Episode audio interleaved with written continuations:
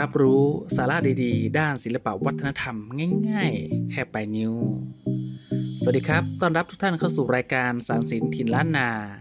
อยู่กับผมโสพลพรหมจิต จากสำนักศิลปะ และวัฒนธรรมมหาวิทยาลัยราชภัฏเชียงใหม่ ซึ่งท่านสามารถรับชมรับฟัง สาระเก็บความรู้ดีๆ ด้านศิลปะวัฒนธรรมง่ายๆ แค่ไปนิ้วคลิก ไม่ว่าจะคลิกทางสถานีวิทยุ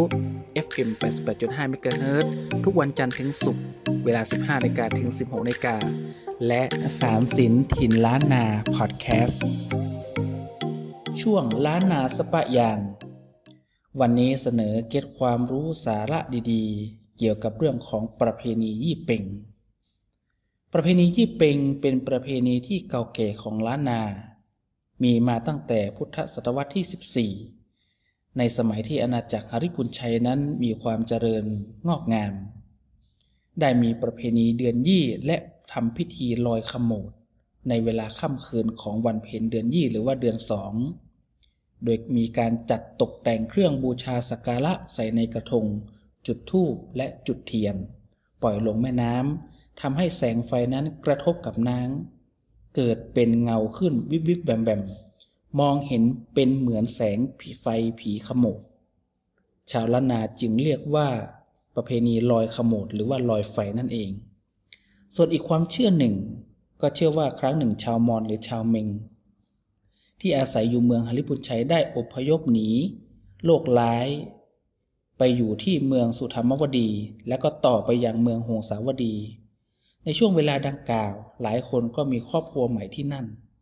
และเมื่อทราบข่าวว่าเมืองฮาริพุนชัยได้สงบลงโลกร้ายได้จางหายไป ก็ต่างกลับมาอยังเมืองฮาริพุนชัย พอครบรอบหนึ่งปี ก็ได้คิดถึงพี่น้องครั้งที่อยู่ด้วยกันที่เมืองหงสาวดี จึงมีการจัดดอกไม้ทูบเทียนเครื่องสักการะ พร้อมทั้งเครื่องอุปโภคบริโภคใส่ลงในสเปาลอยแม่น้ำปิง แม่น้ำกวาง แม่น้ำทา เพื่อส่งความระลึกนึกถึงญาติพี่น้องที่อยู่เมืองหงสาวดี นี่จึงเป็นมูลเหตุของการลอยสเปาหรือลอยขโมดหรือลอยกระทง มาจนถึงปัจจุบันสำหรับประเพณียี่เปงถ้านับตามฤดูกาลก็ช่วงนี้ก็จะเป็นช่วงของท้ายฝนต้นหนาว อากาศเริ่มเย็นสายลมหนาวเริ่มมาเยือน พืชพันธุ์เกษตรของชาว เกษตรกรก็คือข้าวกำลังตั้งท้องออกรวง เตรียมที่จะเก็บเกี่ยวทำให้ชาวนานั้นมีความสุขพร้อมที่จะประกอบกิจกรรมในงานบุญกุศลต่างๆ อย่างเช่น งานตั้งทำหลวง การล่องสเปาลอยกระทง การทำประตูป่า การจิบอกไฟดอก การจุดประทีป